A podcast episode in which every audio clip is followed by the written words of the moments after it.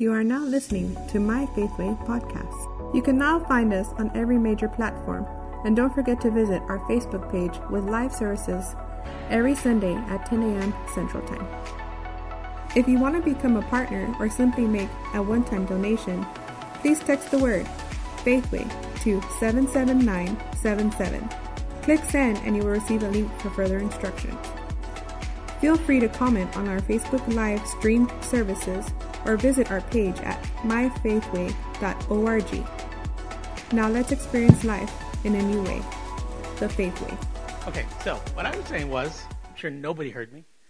The um, the uh, so last week uh, when Pastor was uh, was talking about uh, patience, he said, "Raise your hand if you have patience." I, I raised my hand because that's kind of a joke between uh, between me and him, uh, because he says that I, well, it depends.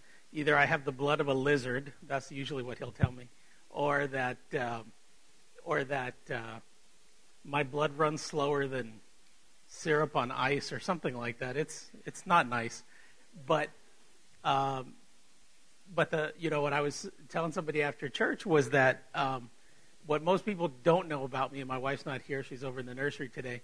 Is that I actually I do have a lot of patience, but I have a really horrible temper, and I have nobody in my family that will that is here to admit it, but it's is really true.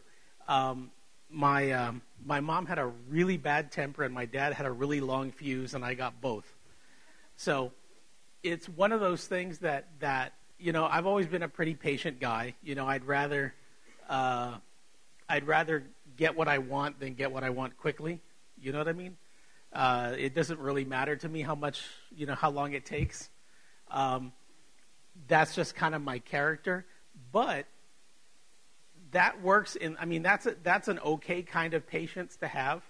Um, you know, it's better than you know blowing up at your boss and you know having to go look for a new place to work. But there's there's a, a, a Bible patience. There's a patience that's a fruit of the Spirit, and those two are not the same thing. Um, patience in the world is kind of like the ability to put up with, you know. Uh, and, and a lot of people, you know, we, we have that or maybe we don't have that. But the problem is if we try to take that idea of patience into, um, into the way the Bible talks about it, you know, then it's not really it's not really what God's talking about. And what happens is we end up like for example, when people say, you know, wait upon the Lord, most of the time we feel like it's like this. Know what I mean? Like, you know, seriously, God, you know, show up. And I've been there. And, and so the idea that, that you wait on God or that you're patient for God in that same kind of way is not the right picture. Uh, and so I still had to learn, even though by nature I'm kind of a easygoing, mellow kind of guy, in my own opinion anyway. Um, what happens is that that doesn't really work in God's way of doing things uh, when when the Bible talks about patience, they, it really means something kind of particular, and it's really important because it's how, as you'll see, you know, going through the going through the the, the scriptures that I've prepared today, we're going to see that patience is one of the ways that God kind of makes the whole system work. And so, if you don't have patience, then receiving from God becomes really difficult and to be honest, um, if you don't understand it, it kind of makes you a little bit bitter because, well, because you feel like you're, you know, you feel like you're you're you're getting this. It's kind of like. Uh, you know, like you're playing Monopoly and you pass go and then nobody gives you two hundred dollars. You're like, I'm playing by the rules. What's what's happening? You know, and if you don't understand Bible patience, then what happens is you don't know why it doesn't work, and then you get angry, and then maybe you give up, or maybe you just turn bitter, you know. Um, and so, what I'm what I'm wanting to do is kind of bring you a bigger picture, and then bring it down to where it is something that you can use on a daily basis to make sure that that that your I don't know what to say other than life works the way God says it should. I mean, God God says that your life should go a certain way. You know, if you believe in Him, there are certain promises that He made, and if we don't receive them, then there might be an issue. And I would say, you know, my my mo for when something's not working in my life is I don't ask what, you know, what God did wrong. I ask, you know, where am I messing it up, and I try to make adjustments. To you know, it's not um, because at the end, you know, you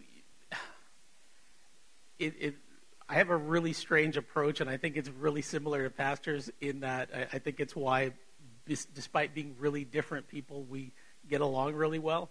Is that we demand a lot from our from our faith, from our religion. If you know, if we go into it, we're kind of 110% kind of guys, and if if we don't get what the rules say we get, then we're not playing. You know, it, it, life is too short to do things halfway, and so when you when you throw yourself in there, you need to you need to find results. And so, you know, um, I think that's that's something that I want to be able to pass on to you guys is that you get this picture that that you should demand a lot from your faith, and when it doesn't work, that you find out why and make the corrections. Because again, um, the only way you prove this is in your own life, your own day to day. Well, so that's enough of an introduction. So, again, the topic is going to be patience, and in order to make sure that we all get it, I'm going to preach for four and a half hours. Was that one yay? all right. Um, no, um, we'll take what it takes, but but I, I generally try to uh, keep it short but to the point. So hopefully, um, we won't be testing our patience that way. Um, so, first thing, let's uh, open our Bibles or flip in your iPad to Psalms 37.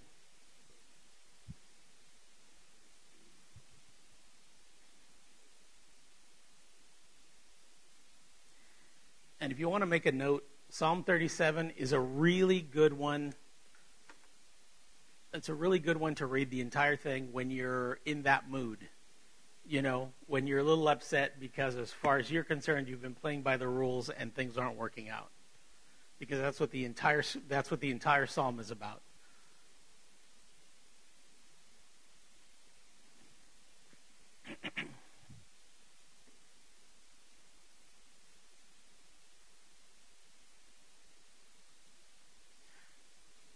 And so in this psalm, David is talking about what, what it looks like if you look in verse 1, he says, Fret, your, fret not yourself because of evildoers, neither be envious against the workers of iniquity, for they shall, they shall soon be cut down like the grass and wither like green herbs. Trust in the Lord and do good. So shall you dwell in the land, and verily, that's, I'll tell you the truth, you will be fed. Delight yourself in the Lord, and he will give you the desires of your heart. Now, that's a scripture that we all kind of know that last part, if nothing else. But, but it starts off by saying, you know, God is telling you, I know that I know that you want certain things. I know that that you desire certain things. And while you're sitting here, you're watching people who do all kinds of terrible things, who are not who are not doing things the way that you know that God wants them done, and yet they seem to be doing good. You know, you can you can uh, point at any number of people that you know you know how they live, and it seems like they're able to make it work in this world. And and then we read our Bible when it, and the Bible says, you know, if you don't act a certain way, well, all of these bad things happen, and then it doesn't look like it makes sense. You know, it doesn't look like it makes sense because it looks like some people are able to do bad things and not just get away with it, but get really successful doing bad things. And what David is trying to get people to remember is that your eyes are in the wrong place. Your eyes are in the wrong place. And that's what this whole scripture is about. Let's look at, at verse 7. And he says, Rest in the Lord and wait patiently for him. And this is the first, this is the first um, use of that the first time in the Bible, which is funny that it took that long to get written down. But it's the first usage in the Bible of the word patience. And what it's referring to is, you know, don't get upset when you see the difference between um, what's going on in your life and what's going on in other people's lives. I mean, that's that's just the the the the, the root of it. He says, "Fret not yourself because of him who prospers in his way." Because the man who brings wicked devices to pass, well, sorry, I put the emphasis in the wrong spot. So he says, Fret not because of him who prospers in his way, because of the man who brings wicked devices to pass, but cease from anger and forsake wrath. Fret not yourself in any way to do evil. Because, see, that's the next thing that happens is, you know, when we see people doing not the right thing and getting ahead, then, you know, well, if that's how you do it, then let me do it that way. And he says, don't, don't don't do that. Don't get upset. Don't get angry.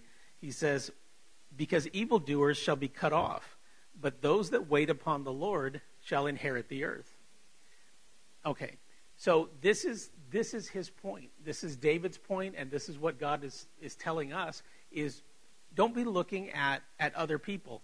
Um, if there's one thing that you need to know about about God and about the Bible and how all this thing works, is that as far as God's concerned, it's only about you. It's lit, I mean, you know, it's not going to work. You know, you're not going to die and, and go to heaven, and then God sits there and tells you, well, you know, what about this thing? And he's like, well, my neighbor, you know, they were doing it, and they, you know what I'm saying? We we know that, and yet sometimes we like to, we like to compare ourselves with other people. And that's the number one way to get in a bad mood. You see, because God didn't promise, God didn't promise uh, things in it.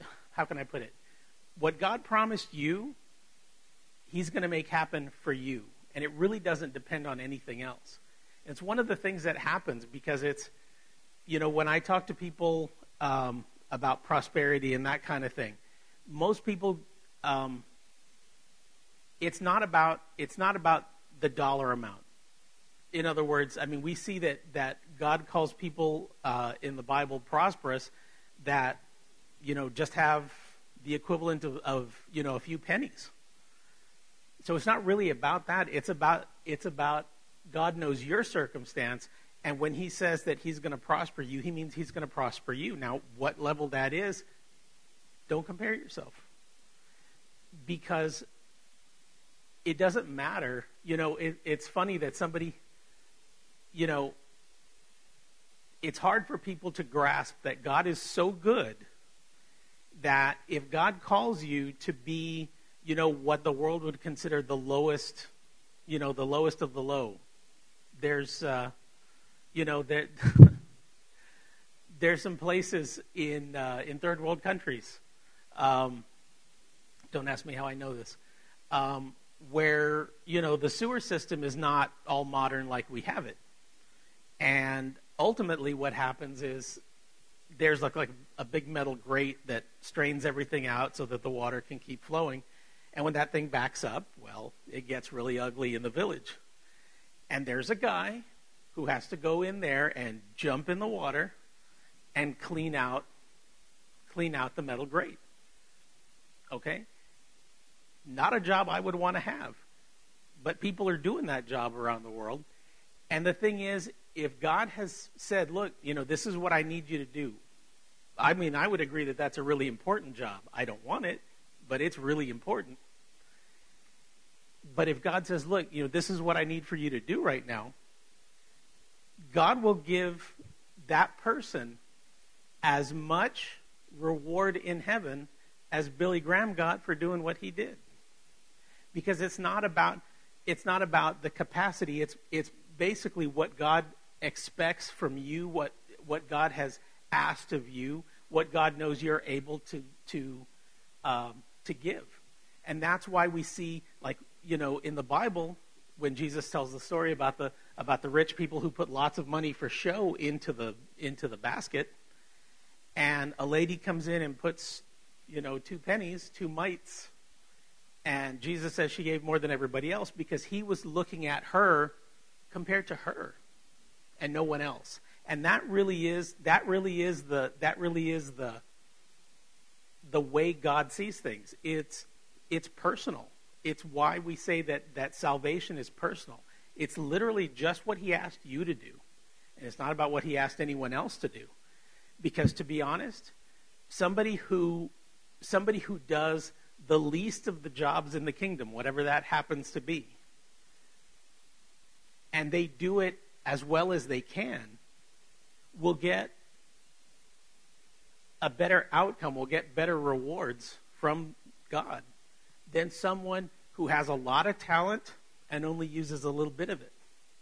So it's it's all very personal. And so the, the whole point about patience in the first time the Bible uses it is using you or trying to get you to see that your patience should be directed inward. It, you know, in other words, it's a weird kind of race that we run, where the only people that we race against are ourselves. You know, we don't have to beat our neighbors.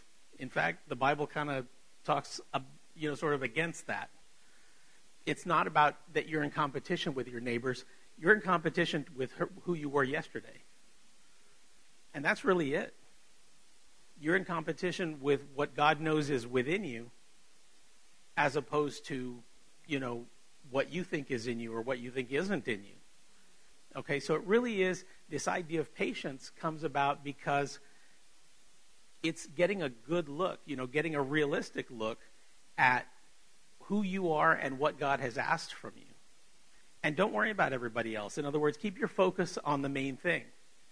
You know, don't worry about whether this, you know, bad guy just bought a new house that, you know, is fantastic or, you know, this person who is a known, you know, whatever inserts in here, you know, has a has a uh, a wonderful life and I'm sitting here trying to make ends meet what God is telling you is don't worry about how they do what they do. They prosper in their way. So scripture exactly said it just like that. But he says that, I mean, he, he mentions two things here in, in this psalm that are just critical. One is that he will give you the desires of your heart. Now, what is that? That's between you and God. But if you're patient and you do what he tells you, God has no problem. God has no problem rewarding you, but the, the issue is keep your eyes where they need to be. You know, between, you know, what talents you have and what God has asked you to do with them, rather than, well, look what somebody else has and, and look what's happening with them. So, that first idea of patience is to give us this idea that, you know, to quote my mom from back when I was in elementary, you worry about yourself. Because, I mean, did anybody have parents like that? But mom is just that he. Blah, blah, blah. I mean, and, and the thing is, it works for me. It works for me as an adult now because, you know, it's just the way it works. If, if, you know, as a kid, you know, if you smack me and then I smack you and I get in trouble,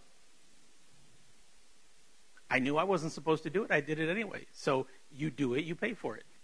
That's, you know, so now we have people that, that, you know, they don't, they want to relax into, you know, what should and shouldn't, and they try to excuse themselves because of what somebody else did.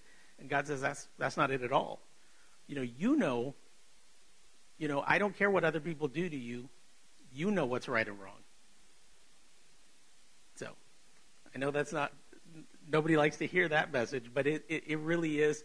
In other words, if you do the wrong thing to me and I do the right thing to you, the world calls me a, you know, a, a pushover, a wimp, whatever you want to call it.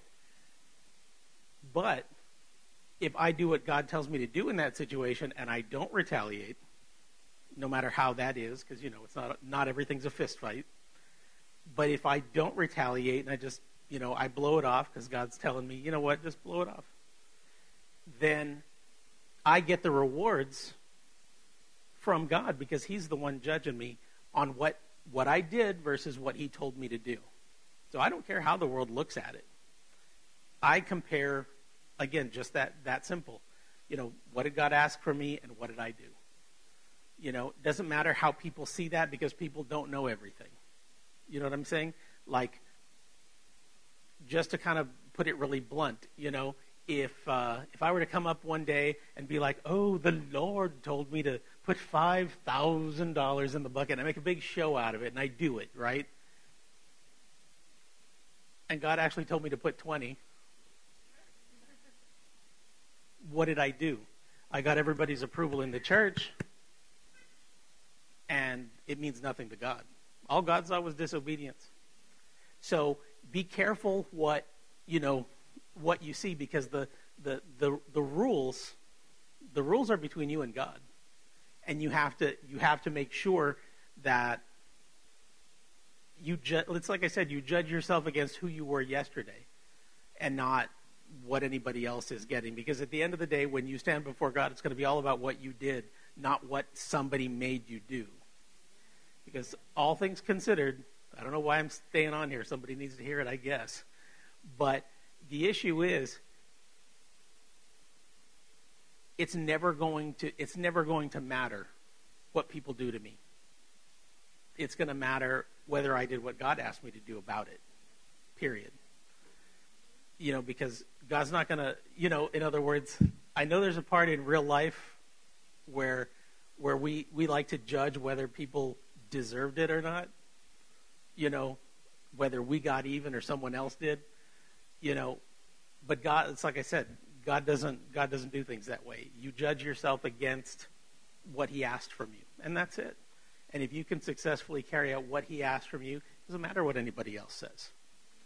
So that was if I didn't really have points, but if I if if you're going to be writing them down, that's the first one. Is don't judge yourself against other people because everybody's running their own race. Everybody's getting their own their own uh, rewards from their own doings. And yes, some people look like they take shortcuts and that they're winning, but God is the one that keeps the score. And it doesn't matter. It doesn't matter what the world thinks about it. Your rewards don't come from them. You know, if I've literally been in situations where um,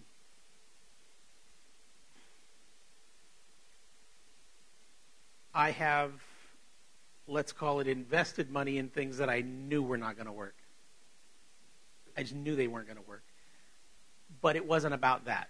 It was about it was about being helpful, about being part, about in other words, I knew I had God, God's green light to do it, but I had like zero that this was going to work out. It didn't make any sense at all. And then I've seen those things turn around, and I, and I've seen it both ways. One where you know, like, I'm surprised and this thing actually works. You know, it pays off in a way that like I didn't put those two things together. Or I've seen the other thing happen where it goes like I thought it did and it all blows up. And then God causes something else to happen that I wasn't expecting that gets me paid back and then some and this is, like I said, this is the only sort of like the, the, the, the best real example I can give you in my life that it's the first time that happened to me, God brought to mind a scripture because it's it, and it's one that I still struggle with. It's nothing super deep, but it's that it's that scripture in the parables where where um, where Jesus is talking to um, Jesus is talking to the disciples and he's telling them uh, a parable about the guy who, you know, the master who goes away and he gives, you know, talents to the the the, the guys, and he comes back. Um, and the guy who went and buried it and just brought it back said, I knew you were a hard man, that you reap where you don't sow. Now, why would Jesus throw that in there? I mean, I guess just to make me scratch my head for like most of my life. Because what does that really mean?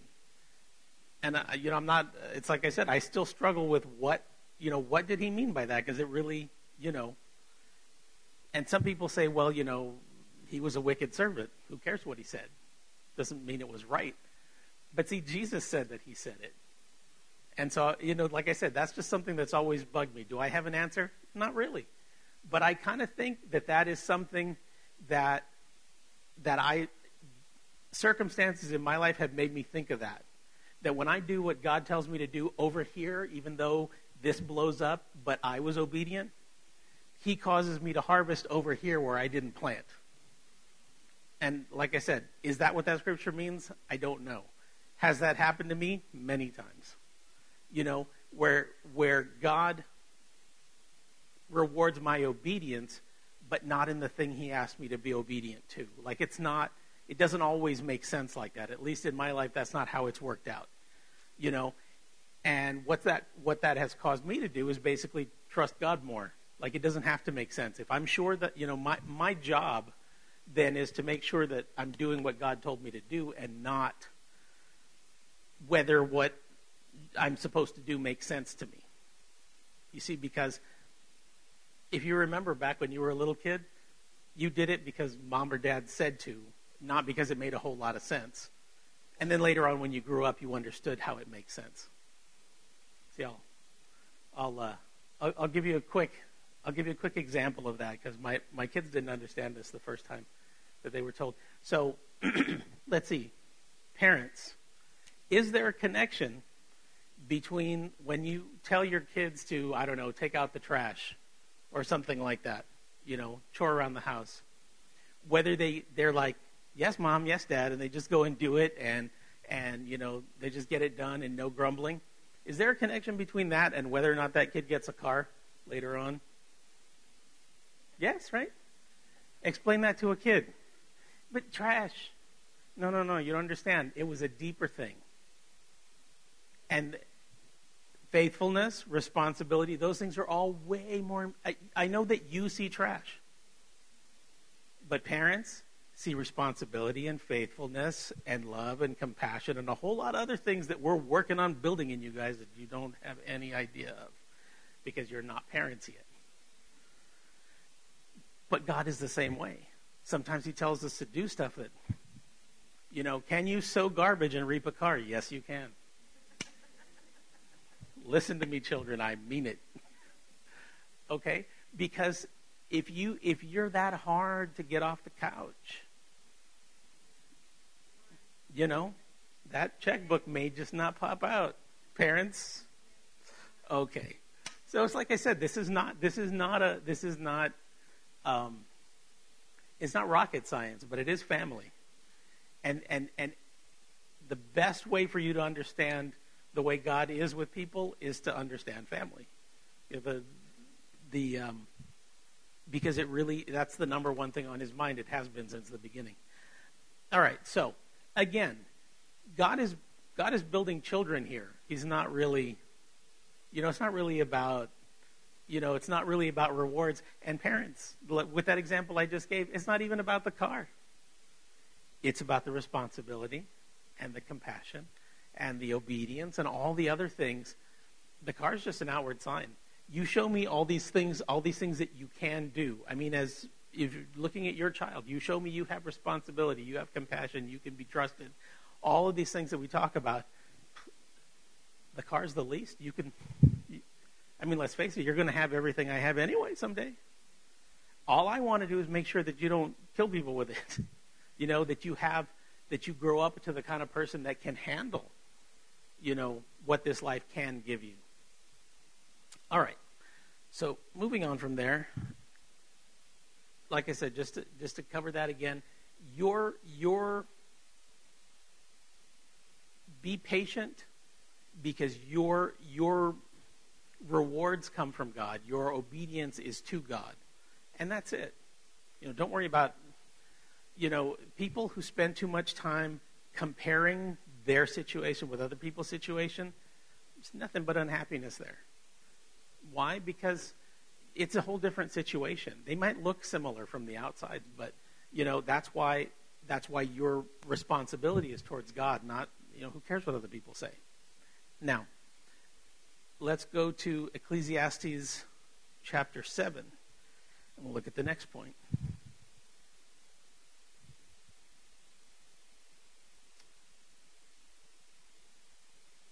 So Ecclesiastes chapter 7 and verse 8 says, Better is the end of a thing than the beginning thereof. And the patient in spirit is better than the proud in spirit. And that was a that was an interesting. Uh, I went back in there because it, it just kind of got that feeling that there was more in there. So I went back and did some did some study into the words here, and it's it's funny because what they're talking about. So when he says the end of a thing is better than the beginning, we all know people, and hopefully we're trying not to do that ourselves, but who get really excited about new things and want to be doing different things all the time, and they you know they're always starting something. But the Bible says it's better to finish something than it is to start it. Okay? Now that shouldn't that shouldn't, you know, be a revelation for most of us. It, you know, if you're going to start something, you should finish it. Okay? But it's that second part there. The patient in spirit and not the proud in spirit. So like proud in spirit, that like didn't make a lot of sense to me. So I said like I, I looked in there to see what, what the words are talking about. And it's funny because they are actually it's actually um, talking about two really plain concepts. When he's talking about patient in spirit, the word they use is long. And it literally can be used like, you know, like something physically long, like a long nose or a long, uh, tr- a long pole or something like that. It's the same word.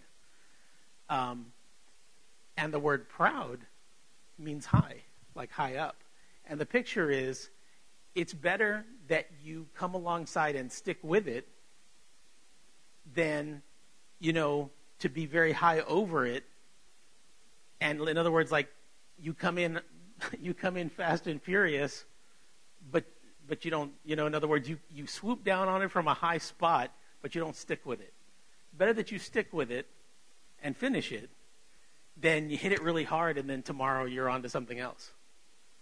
And so that's another thing about patience is that is that the things that God is trying to get to you, they take they take time. They take development. They take patience. Um, they take endurance. People know we have to build endurance, right? But if you look at the word, even the word endurance, right? Endurance means to be hard.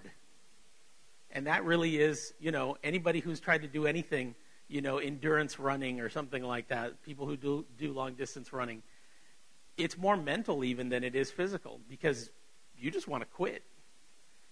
And so, in order to keep going, you have to make yourself hard to all those feelings that, you know, the feelings from your legs, the feelings from your mind, the feelings from your back. You know, you just don't want to do this anymore. But you have to make yourself hard against that. And that's that's the same picture that the Bible is talking about. That to receive things from God, we have to be willing to get down and spend a long time with it. How long? Don't know. How big is your goal? But what God is saying is that He'd rather that you be patient, that you be that you be with it, working on it for a long time and get it, than you hit it really hard on Monday and you're on to something else by Tuesday, because you'll start a whole bunch of things and you'll receive nothing and again, that's the whole point of, of patience. So, so, like I said, I thought this was an important point. Is, is, that you know a lot of times in our culture we want we want things fast, and you know nature doesn't work that way. Um, well, I could give lots of examples, but they just don't work that way. You know, um, if somebody's offering you some kind of uh, something to eat, you know, from a plant to a, you know, to a steak or something like that, and they tell you, "Oh yeah, no, I planted this, uh, I planted this crop yesterday, and then I added this stuff to it, and everything all just popped out." Or you know, this this calf was just born yesterday, and now he weighs three thousand pounds. Yeah, I'm not sure I would eat that because nature doesn't work like that, and you got to wonder exactly how it happened. Okay, but yet God is dealing with you. I mean, he, he's not trying to he's not trying to magically make you something. He's trying to get you to develop into something. And development make, takes time and patience. And so, and that's another thing since I'm on the subject. Patience with yourself would be nice also. Because unfortunately, sometimes, you know, I think some of us should hear or see a video of ourselves telling other people the stuff we tell ourselves. Then you'd get embarrassed. You know, there you are, like yelling at some kid, What the heck is wrong with you, you stupid? You can't do anything right, stupid. And then you'd feel horrible you were yelling that at a kid. Oh, but it really wasn't a kid. That's what you told yourself yesterday when you, you know. So be careful. You know, again, um, even even at that point, right? You're criticizing you're criticizing something God made that might not be the smartest thing to do. Um, you know, so when you have patience and you have grace, remember to include yourself in there also. Um, all right, so moving on. Now we look over in the in the New Testament. We see the same thing, except in the New Testament, uh, for some reason they prefer the word long suffering, uh, which sometimes it feels like that. But long suffering really is just another word that that people used to use for for patience. It's just in the Greek, it actually really is. It, it really does paint that picture. Uh, the word the, the word in Greek they use for patience really really looks like um, like holding something up for a really long time. Okay, so that's why that long suffering is used. But um, but let's turn to Ecclesiastes. I'm sorry, we just came from there. Let's go to Galatians chapter five and verse twenty-two. Now,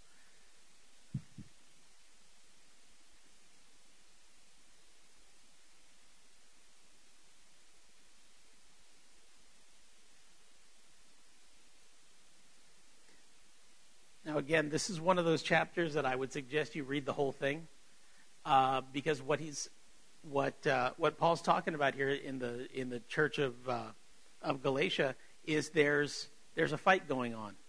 Uh, half of the church wants to turn everybody into Jews first, so that then they can become Christians. That's this whole thing about circumcision. The the whole reason for having circumcision is because that is something that Jewish people did that nobody else did. So it's really not about it's not about circumcision in, in, in the you know of just doing it. The point is that they were saying basically what they were arguing is we need to make these guys Jewish first and then they then they can accept the Messiah. And Paul was saying that's that's not the right way to do it. Now, in the middle of all that, though, I want you to see that the point that he's building is he's trying to explain to the people who are thinking about it correctly that we should not have to become Jewish first to become Christians, right? So that's that's Paul's point, and he's correct on it. And he's fighting against some people in the church that are not, but he's talking to the people that support him, that support his position, okay? And what he's telling them is be patient with those other guys. So in the middle of all this, I know we've probably read this before, but if, if you look at the thread that's going through there, what he's talking about is how to deal with issues that are coming against what you know is right. Okay, so let's, knowing that that's kind of the picture here, he says, let's look at, let's look at verse 13. And see, so Paul knows that if they start down this road of becoming Jewish first, so it, it starts with circumcision, but it, it, it, keeps going with, well, now we have to keep all 6,600 laws and all this other stuff. Um, and so he knows that that way is wrong. Okay? It's going to bring people into bondage, 100%. So don't be confused about that, right? Paul is not making excuses for them. He knows that people who follow that are going to be in trouble. But he says, look at verse 13. He says, For brethren, you have been called unto liberty. Only do not use it as an occasion to the flesh, but love and serve one another. So he's telling them to love and serve people that are not even, they're in the church, but they're like headed in the wrong direction. They're literally messing people up. But he says, you still need to love and serve them. He says, for all the law is fulfilled in one word, even this you shall love your neighbor as yourself. But if you bite and devour one another, Take heed that you not be consumed by one another. Okay? Now, again, he's not saying they're right. What he's saying is you still need to love them, you still need to take care of them, and understand that if you play that same game, now they're wrong, so they're going to bite. Okay, but he's not talking to them because, let's be honest, if they were listening, they it's not God they're listening to. So he can't control them. They're not listening to him. Okay? So again, how does this how does this affect us? This is a particular problem in, in the Galatian church, but yeah, look at look at your own life. Your life, I mean, you may be dealing with another Christian. And they're remember, this this is a sermon about patience. So you're dealing with other people. And maybe those other people even call themselves Christians, and they're doing things that you know are not right. Commandment love and serve. And be careful that you don't bite at them, because then you both devour each other. That's what that's what Paul said. I didn't even say it. He says, so it's not about it's not about agree with them. It's not about support them. It's about love them, even if they're wrong. Why? Because he can't tell them to do anything. They're not listening to him. You see what I'm saying? So it, it's it's pretty useless for you to go to God and complain about how so and so did you wrong and fix it when that person is obviously not listening to God, otherwise, they wouldn't have done that to you. I mean, you know, if, if, he was, if these people were listening to God, they wouldn't be doing the things they were doing. But guess what? God doesn't care. Love and serve. Did that hurt? Sorry. It's in there. I didn't make it up.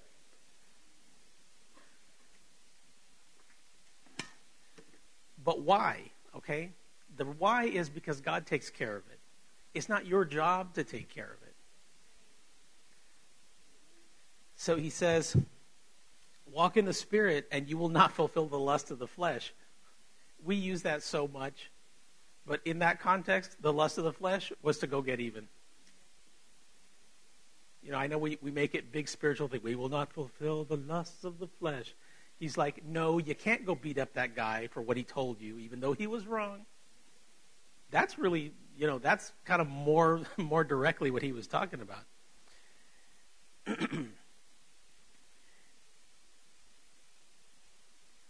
now, let's look at, at verse. Um, well, we might as well go through the list. So, the works of the flesh, all right? So, what he's talking about is, is when people go off on their own, you know, reacting to things as opposed to listening to God first. He says, The works of the flesh are manifest, which are these adultery, fornication, uncleanness, lasciviousness, idolatry, witchcraft. I'm stopping here not because, you know, uh, we're here in uh, South Texas where witchcraft actually is a thing. Well, I mean, I'm assuming that the price of eggs hasn't dented the curanderismo around here. Anyway, um, but the uh, but if, if believe it or not, go look and see if you can if I'm not telling you the truth on this one. The word here translated uh, witchcraft is not witchcraft. The word translated here witchcraft is drugs. If you look at it, the, the word that's there, the word they translate witchcraft is pharmacy. I'll just leave that one there. And basically, the reason why those two things were connected is because, I mean, well, you've heard of that, uh, even in Mexico, that in order to do their witchcraft, they take some, you know, mushrooms, some drugs, some something. Yeah, and he says that's that's still in there. That's that's that's there in the flesh. That's you trying to make God do something for you. Um, but anyway, all those things, and he says, and I have told you in time past that they which do such things shall not inherit the kingdom of God. Now, again, I'm going to dig into this a little bit because he talks about inheriting the kingdom of God, and a lot of us think that means going to heaven. But it doesn't. Okay? When we talk about the kingdom of God, what we're talking about. In other words, the thing is, it's the, we, we, use, we use the words the same way, but it's just sort of a mind shift. So go with me. If I was talking about, well, in the, uh, in the, uh, you know, in the year, whatever, 878, during the reign of King Alfred, okay, we're not talking about his castle, okay, even though, even though those things are the same. So if we talk about his kingdom, I mean, we could talk about his palace. We could. There's words for that. But when they talk about kingdom, what they're really talking about is his whole system. His kingdom is everywhere he has influence, and people have to do what he says. Okay, this is what the Bible's talking about. They don't inherit the kingdom of God. It doesn't mean that they don't go to heaven. That's not what he's talking about here. Okay? I'm also not talking about go ahead and do all those things because you can still go to heaven. I'm just saying these are two separate things. When he talks about the kingdom of God, what he's talking about is the way God has set up his system, God's rules. Okay? And if you think about it, that's what we've been talking about this whole time. When I said, you know, that you have to have patience because you're looking at what God told you to do, that's his kingdom over you. I mean, hopefully you're in his kingdom, right? You are submitting yourself to do the things that, that he told you he wanted done. Now, the reason why that's important is because that kingdom of God, see, again, it's not a location, it's a system. It's, you know, if God told you, do these things and this is the result that you'll get, then it doesn't matter what the rules are in the place where you happen to be. Okay? If you are if you're in another country and you try to go by American rules, you're going to get in trouble. True or false? because this is America, and over the, you're an American, but you're in a different kingdom now. Okay?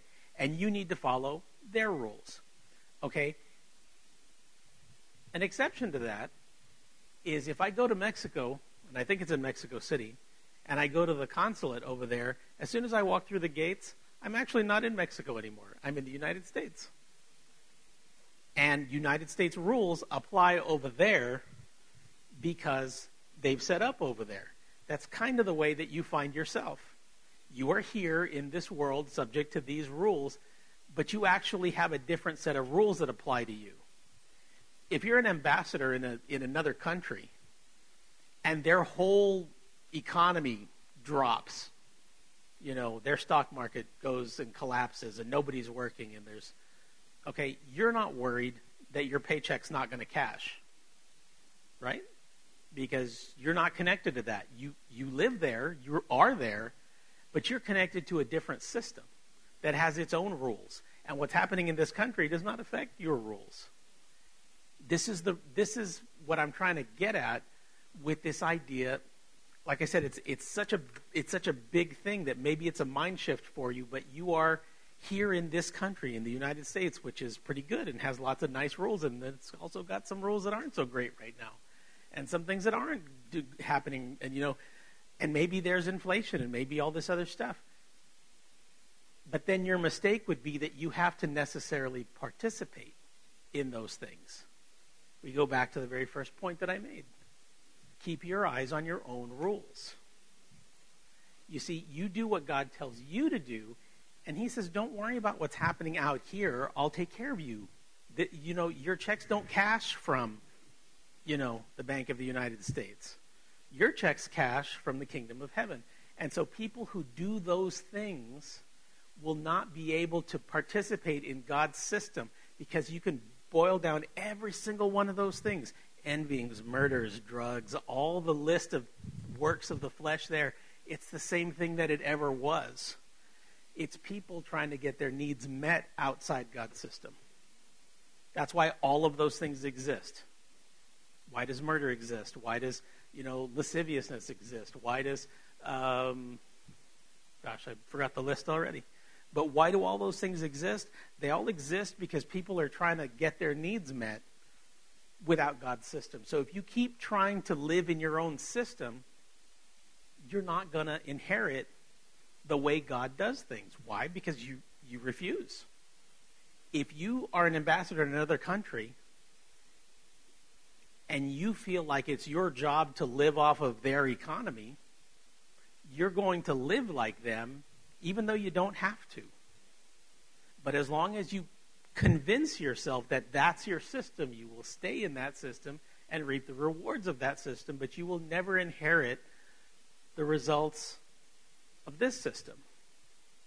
See, I mean, it's not a punishment. He's not talking about that. What he's saying is if you refuse to give up your way of doing things and judging yourself by the rules of the place where you're at, you will never be able to live by the rules and get the results of the things that God is promising you because you can't you can't stop looking at your circumstances at what you're you know. Again patience is this idea of going back and checking with your source of supply. What did he say? I mean i'm, I'm you know whatever whatever biden said you know assuming i can understand it that's great you know. And that's good, but I care more what God said. You know, He didn't say, you know, uh, given it shall be given unto you unless the Federal Reserve jacks the interest rates up to 7%. It, it just, I work on different rules. I function on different rules. And so should you. But as long as you keep trying to get your needs met according to a different system, you're going to get the results of that system. Okay? So when you have to be patient, the patience comes from this place of, you know, you're looking at what other people are getting, and on the on the let's call it the good side, you're seeing that people are getting rewarded, and they're doing things not according to your not according to your rule book. In other words, you see that people are doing wrong and getting ahead, and that makes you want to do wrong. But on the flip side of that, you see other people doing poorly and you think that your job is just like theirs, or you think you are just like them, so then now you're going to start anticipating that bad things are going to happen to you. I mean, you know, the guy on the radio says the the economy's going down. You did you think that you don't have to participate in that? Or did you just say, well, I hope I can survive? Okay, I mean, I'm, I'm glad that you remembered God, but I guarantee you that the ambassador to Mexico is not worried about the Mexican economy in terms of whether or not he's going to get paid that month. It's a different system. And as long as you keep trying to get your results from this other system, that you're going to have a problem because you're going to be seeing you're going to be expecting the you're going to be bitter about the wrong things you know, people succeeding that aren't playing by the by the rule book, and then you want to adopt their bad rule book. Or you, on the other side, you start fearing that you're going to get the same results of people that are not in your system. It, it, it, it, it works on both sides. So when he says patient, he really means go back and look at, go look at your deal with God. Don't worry about other people's deal with God, or the United States' deal with people, or Mexico's deal with people that's not where you should be paying attention. You should be paying attention on the agreement that you and God made and how are you doing on that because your results come from Him, not elsewhere. Okay? So, that's where, so going back to that, he says, those who do such things shall not inherit the kingdom of God. So, constantly going back to um, trying to do these things yourself is going to ensure that you never get to reap the rewards from God's system, from God's way of doing things. He says, But the fruit of the Spirit is love, joy, peace, long suffering, gentleness, goodness, faith, meekness, temperance, and against such there is no law. And what he's saying is look, if you stick to my way of doing things, if you stick to God's way of doing things, you're going to get the results that he promised.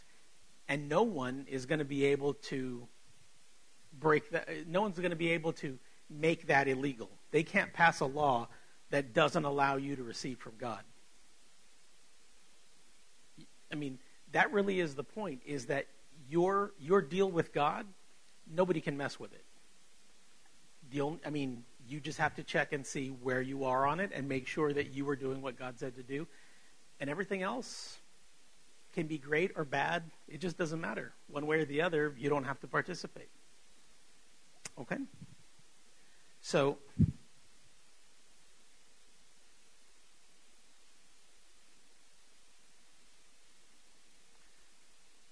let's go to Ephesians 4 1, and I'll start to wrap it up.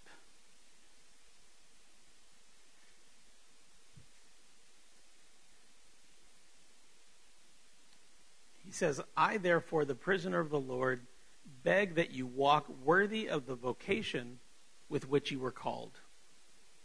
Okay? And so what he's talking about here is look, you were called by God. You're sitting here because you felt that God had something for you. Okay? And now he's telling you you need to be worthy of that call. You see, Jesus paid a tremendous price for you to be able to sit in this church today. And he's telling you that you need to walk in a way that makes that worthwhile. That Jesus' sacrifice meant something. He, he died to get you certain things. He died to get you out of the world's control, out of the devil's control, out of this world system. And you insist on going back, you know, thinking that your source of supply comes from this world when it doesn't. So he says, walk worthy of that invitation that you were called with.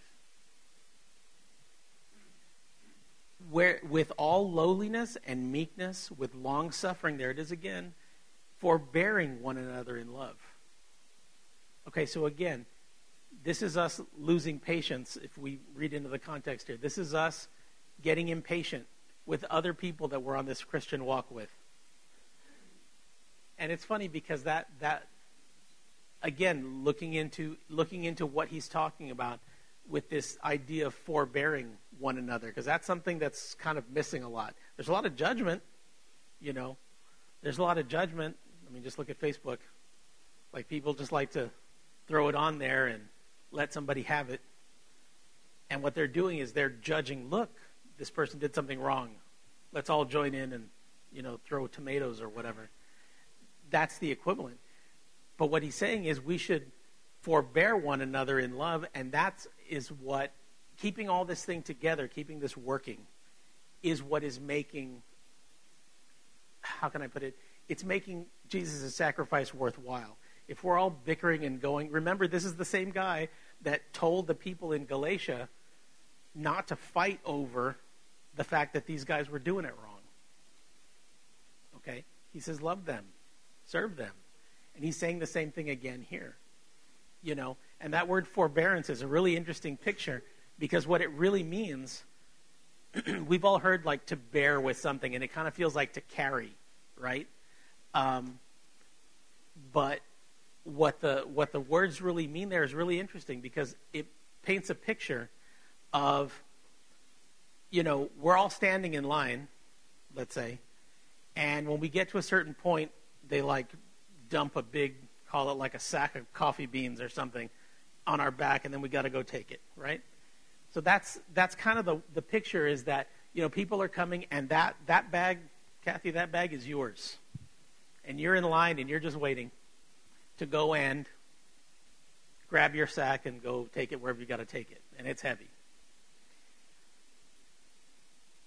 And in the grand scheme of things, you deserve it you stood in the line, you, you got to the front of the line, here comes your sack. You got what you paid for, let's go.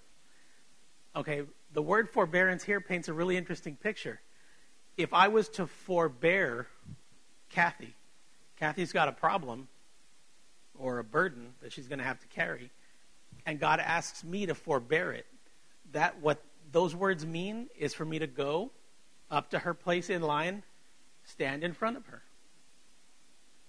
and then grab the sack myself, and then we go off. So Whose sack was it? It was hers. God knows it was hers. Now, what if that? What if that was punishment for sin? Oh, now we're getting somewhere. Okay.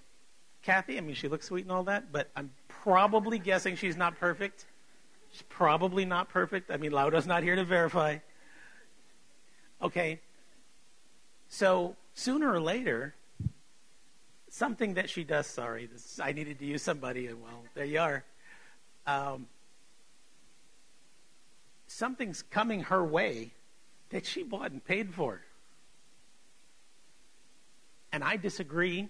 And I'm like, Kathy, you shouldn't. Don't.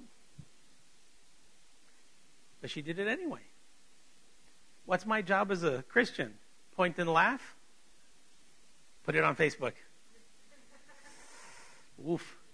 No, God tells me that my I don't have a burden. Why don't I have a burden? Because Jesus took it. But she's not in the right spot yet. It's not my job to go correct her and yell at her and you know scream at her and tell her that she's dumb. My the Bible says that my job is to go up where she is and because I don't have a burden because Jesus took mine, take hers. Why? So that she can see that the see don't take this the wrong way, but if she's not really connected with God, the only way she's going to experience what Jesus can do for her is if I do it for her. So then she, you know, she's like, "Why are you helping me?" Oh, because Jesus took my burden. And then we can have a conversation and she doesn't have to get back in that line again because this life is not about what we deserve. Everything that we deserve is not good. You know, and it's funny because what happens is what happens is when things go wrong like that, when I mean, come on, there's a certain there's a certain yummy feeling. It's like dessert when somebody that you don't like gets what they deserve.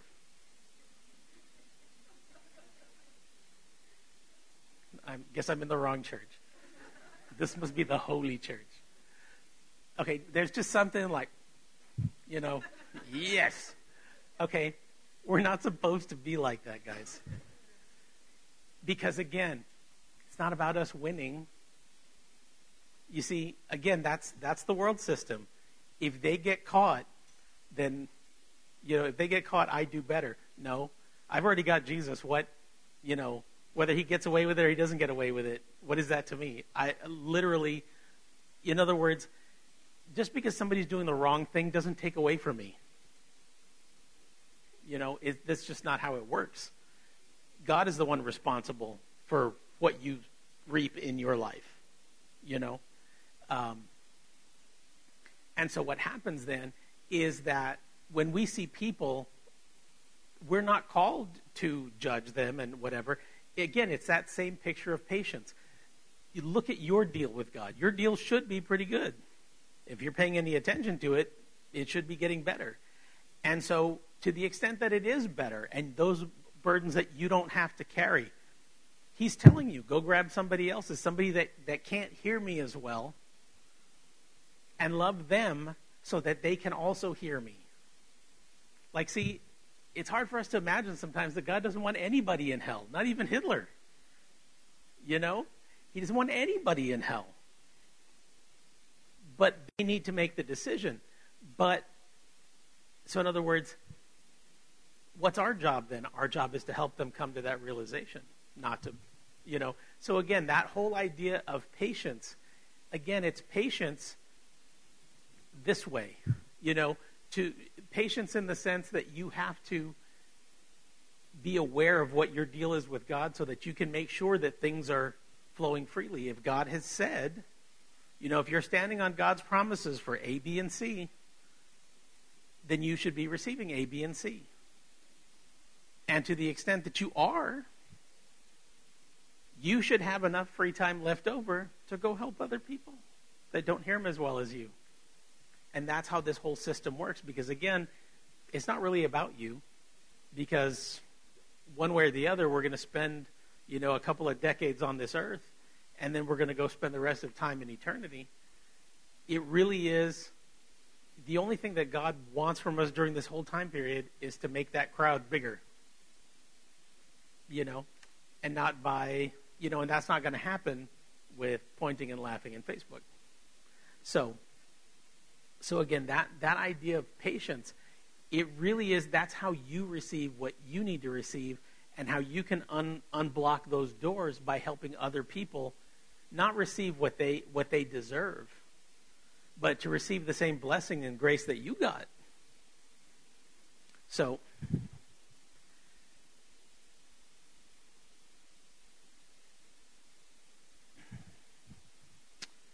all right.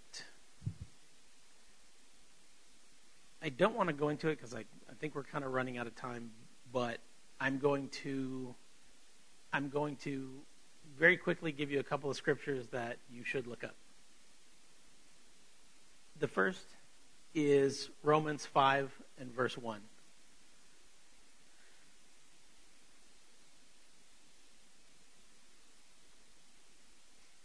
And that talks about how you're justified by faith.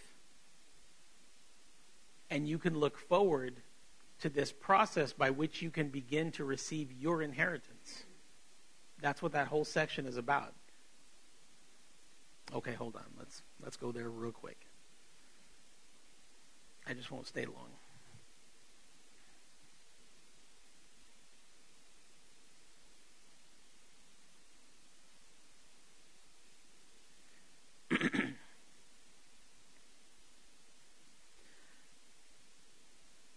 yeah, no, I kind of have to go into it. All right, real quickly.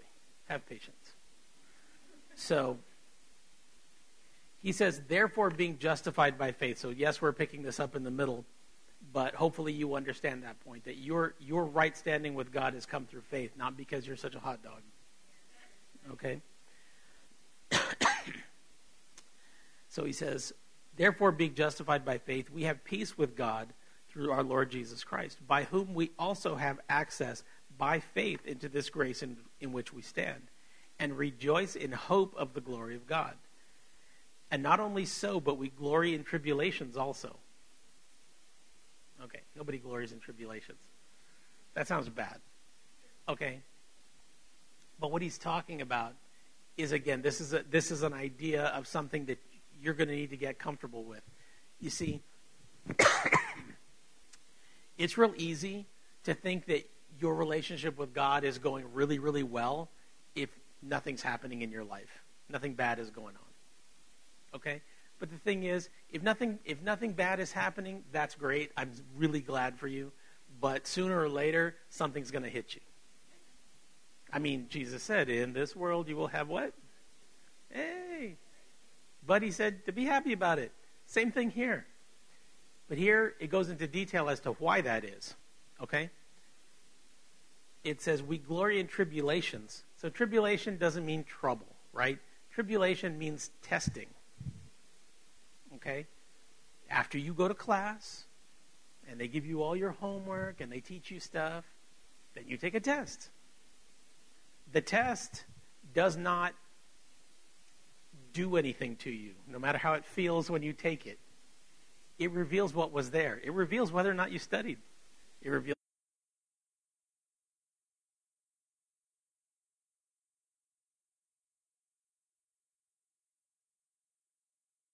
is a test. Were you listening in church? Hope so, because it's coming. No, I'm just kidding. But it is. So, so what is it about that test? He says you should be happy that tests are coming. Why? Because that means you're graduating. Okay? You don't get tested on things you already know. There's a lot more room to get excited about.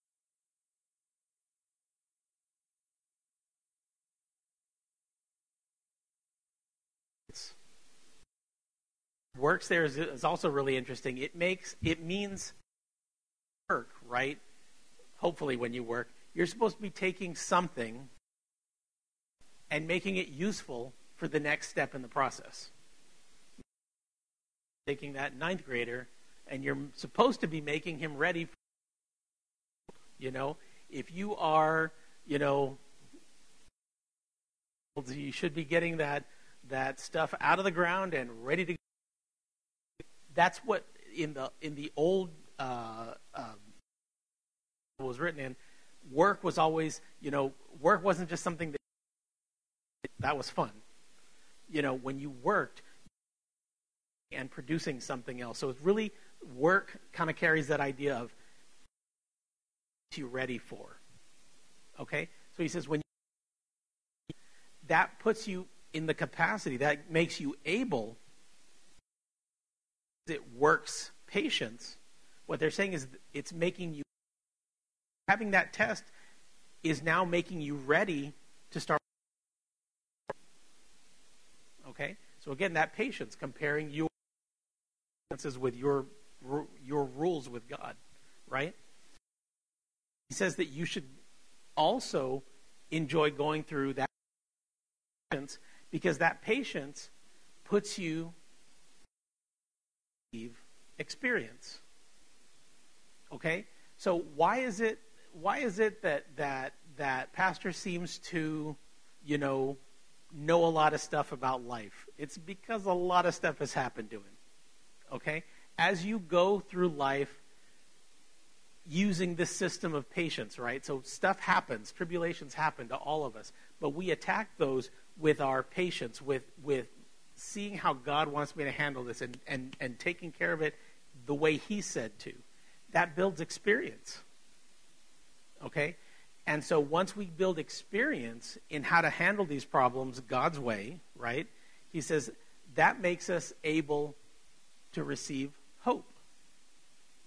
Okay, so why is it that people who go through a lot generally have hope? Because they've been through a lot and they're still here. Okay? And sometimes you need to hear from people like that because you know, it's again, it's it's that whole system working that allows you, you know, I have hope that God is going to take care of me because He's done it so many times in so many different situations. And not because, again, I did everything perfect. It's because whenever I stop to say, God, left turn, right turn, He's always been faithful to tell me which way to go. And it has worked out. I mean, I wish I could tell you it was a secret. The secret is to listen and then do what He tells you. That's the only secret but that builds hope. And he says that hope will not make you ashamed because the love of God is shed abroad in your hearts by the Holy Spirit given to us. So again, that's how the system works. The, you're going to get tribulations all day long. Okay? But if you deal with them in patience, in God's way of doing things, then that gives you the experience to handle this kind of problem. And once you have that experience and that you see, okay, there's nothing that this world can throw at me that I can't deal with, then that is what builds hope. And that hope is not just for you, it's for everybody else. Again, that it's it's pretty straightforward. Now, um,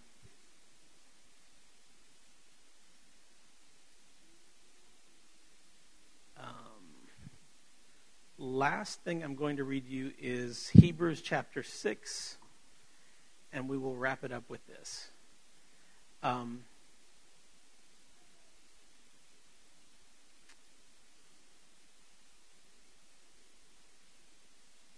All right. Again, well, Hebrews is a really dense book. Um, but he's, he's talking to people who are Christians, and he's telling them, um, he's telling them that life is kind of hard right now. And for them, it, it really was. They were the, the, the church, uh, the Hebrew church that he was talking to was going through some, some difficulties. They were being persecuted and some of them were beginning to fall away and point fingers at the, the ones who were left and all that stuff.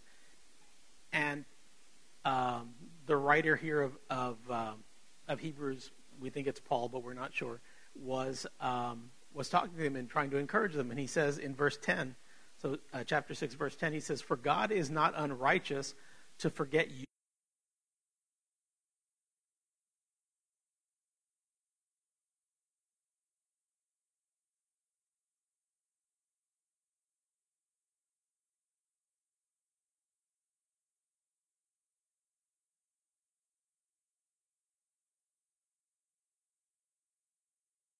So he's kind of connecting these dots here. He says, I know you're going through a really hard time, but I know that you've been doing what you were saying to do, what, you know, you've, you've been continuing to do what you were told to do. And he says that I, and, and you're going to keep doing that. I believe that you're going to keep doing that so that it ends up maturing, let's say, developing into that hope. He says that full assurance of hope to the end, that you be not slothful. So you know, don't don't give up, don't don't back down. He says, but be followers of them who through faith and patience inherited the promises of God. And that so in other words, that kind of wraps all this all this stuff up. He knows they're going through stuff, but he's telling them, look, just stay in line with, with you know these tribulations that come up. Let them work patience. And as you deal with those problems, God's way of doing things, then you will that will build some experience in you and when you get those those experiences in you, you'll be able to produce hope to the people around you. Remember all the forbearance in that picture that I said with all that is supposed to be happening. And then at the end of it he says, but you know, don't don't give up. Don't don't slack off because what's going to happen is if you have your faith and you have your patience, so you believe that God really is going to do these things for you, and then you pay attention to his way of doing things, you will receive the things that he promised you. Even in a situation like this, and trust me, you know, you want to go into what was happening to the Hebrew church at this time, we've seen no persecution like that. Okay? Nobody's sticking us in in uh, uh, basically brass statues and building a fire underneath it so they can hear us make noises as we cook. And he's in the middle of that, he's still telling them this. You will inherit the promises if you, again, tribulations bring. Anybody? What do tribulations bring? They work patience. Patience gives you experience. Experience gives you hope. And hope brings you the promises of God. So, like I said, there's there's biblical patience doesn't mean wait like you know, come on. Like we like we all haven't prayed like that. You know, Jesus, you know, eh, okay, no one's ever rolled their eyes during somebody singing he's never early, he's never late. you know, it's like I said, sometimes, sometimes, you know, God has eternity for things. I don't, you know. But again, when those kind of things happen, where am I? You know, where am I in my agreement with God? You see? And so that that really is that is that thing is that is that as we as we go through this life, we we encounter things, we encounter problems. And the thing is, how do we approach those problems? Whine and complain? you know, have patience. And patience doesn't mean just, you know, hunker down and wait till it blows over. It's did you do what God said to do? Because God tells you to do weird things sometimes. You know, um, I'm drawing a blank on, on what, what person was involved here. Um, but he told them, uh, you know, he told them to plant when they were in the middle of a drought. You know, and then they reaped a hundredfold. Can you imagine? I mean, a hundredfold is good, but imagine reaping a hundredfold in, let's say, wheat or something like that, when nobody around you can grow anything. That for so you already got a hundred times what you got of what you planted. How much worth? How much more is that going to be worth when nobody else can plant anything? Again, it wasn't about God didn't care about the wheat or any money that they would have made. All that was immaterial. What it was was a sign that there was a God over here that would do what he said. And that's the same role that you play today. You know, when when you receive the promises of God, it's not just I mean, it's great and you can go celebrate it. We good it's good and we should. But that is for other people to know that God came alongside me in my trouble and helped me out of it. I was wondering how Gilly had gone to the piano before me. I heard the train. I didn't see him. Anyway, um, but like I said, so so that that is like I said, that's my my big picture view. I hope you got something out of it. The idea, like I said, is patience doesn't mean wait. Patience is very active. Okay? But it's actively going through there and remembering. I mean, because I can tell you on all the times that I've ever things have kind of gotten off track with me. Believe it or not, it wasn't God that messed it up.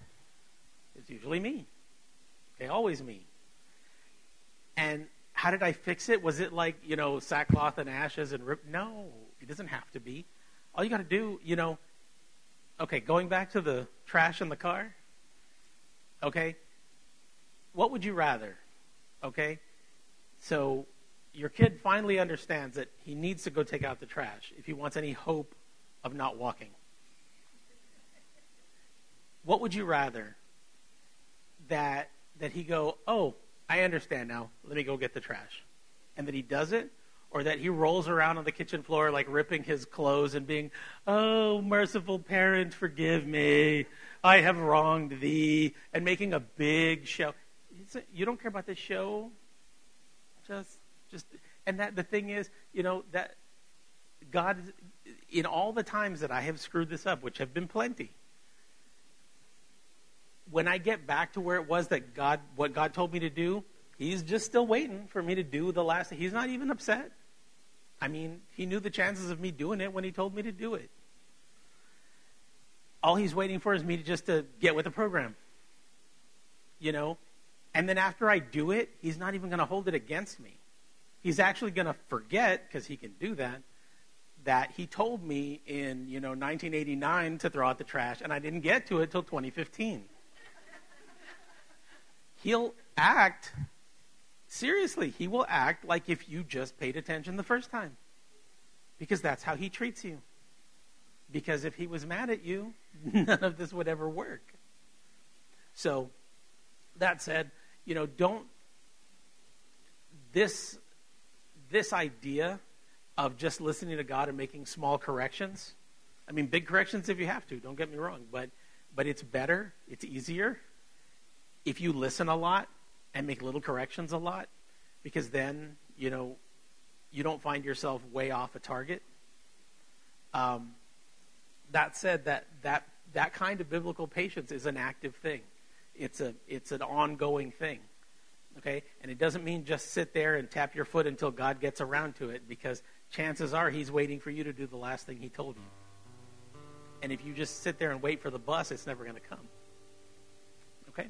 So, like I said, I hope you got something out of it. I think um, I think it's a, a, a, message, you know, especially as the as the world continue continues to go down its its path where they're like even further off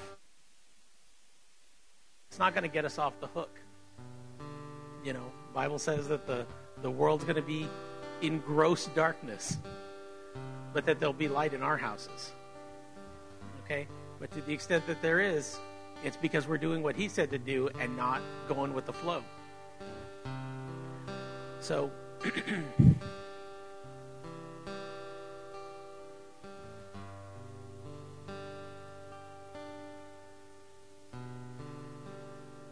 let's just go ahead and close our eyes for a moment and just pray for the for the message that it it um, sinks down into our hearts and, and, and leaves roots there that will help us get through this life because that's what this whole thing is about is about giving us the tools we need to navigate through life. Dear father god we just thank you for the word today. We thank you for um, your covenant that makes this whole thing possible we thank you, Father God, that you're not holding our past sins against us. You're not holding our past deeds against us, but rather you're faithful and just to forgive us our sins. And as soon as we repent of them and turn away from them, you forget them like if they never, if they never existed.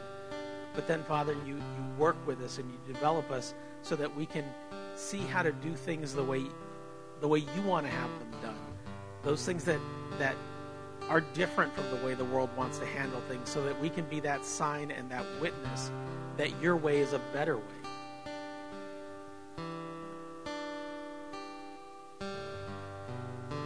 We just thank you for it, Father God, and I just pray for this congregation that they that they are able to to get something out of this, Father God, that that will make their lives more fruitful, and they can have all the desires of their heart that they ask you for, Father. Thank you for it, Father In Jesus' name. Amen. All right, I am done. thank you. Um, the um, the uh, and I finished seven minutes early. Um, but that said, um, if you want to be uh, part of the missions of the church, um, guys, can you put the, the link up on the screen? So if you're interested in being a part of the outreaches of the church, again, you know that this year our main outreach is going to be here to the to the local community.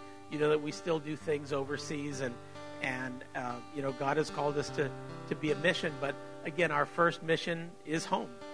Um, and so, as that, um, you know, if you want to be part of what God is doing, um, I'll just tell you, there's no, there's no better way uh, than to uh, take an interest in the things that are important to God, um, and uh, you know, His covenant of, of uh, His promises to us that that have to deal with finances. it's the best thing out there. They're backed by God Himself.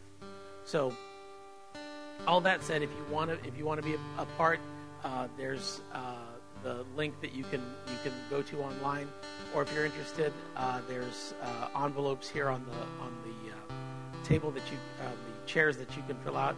Um, I'll just give it a little bit as as people ready their offerings, and then we'll pray for it and be dismissed.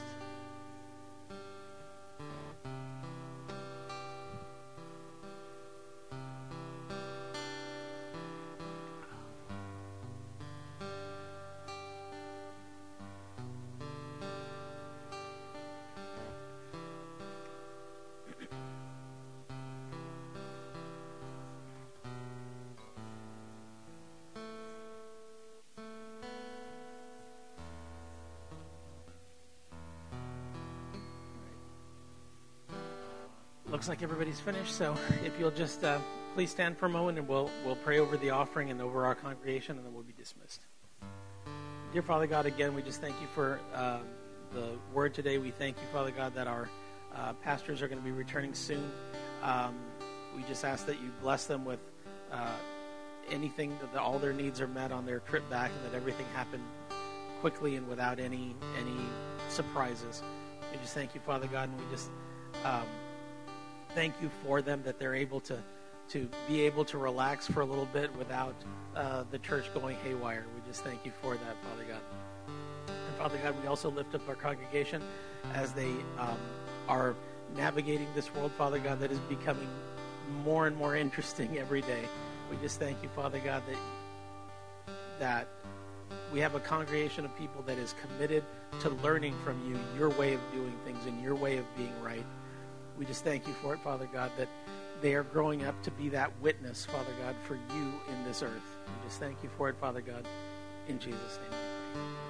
Amen. You are dismissed. Ooh, and I'm still three minutes early.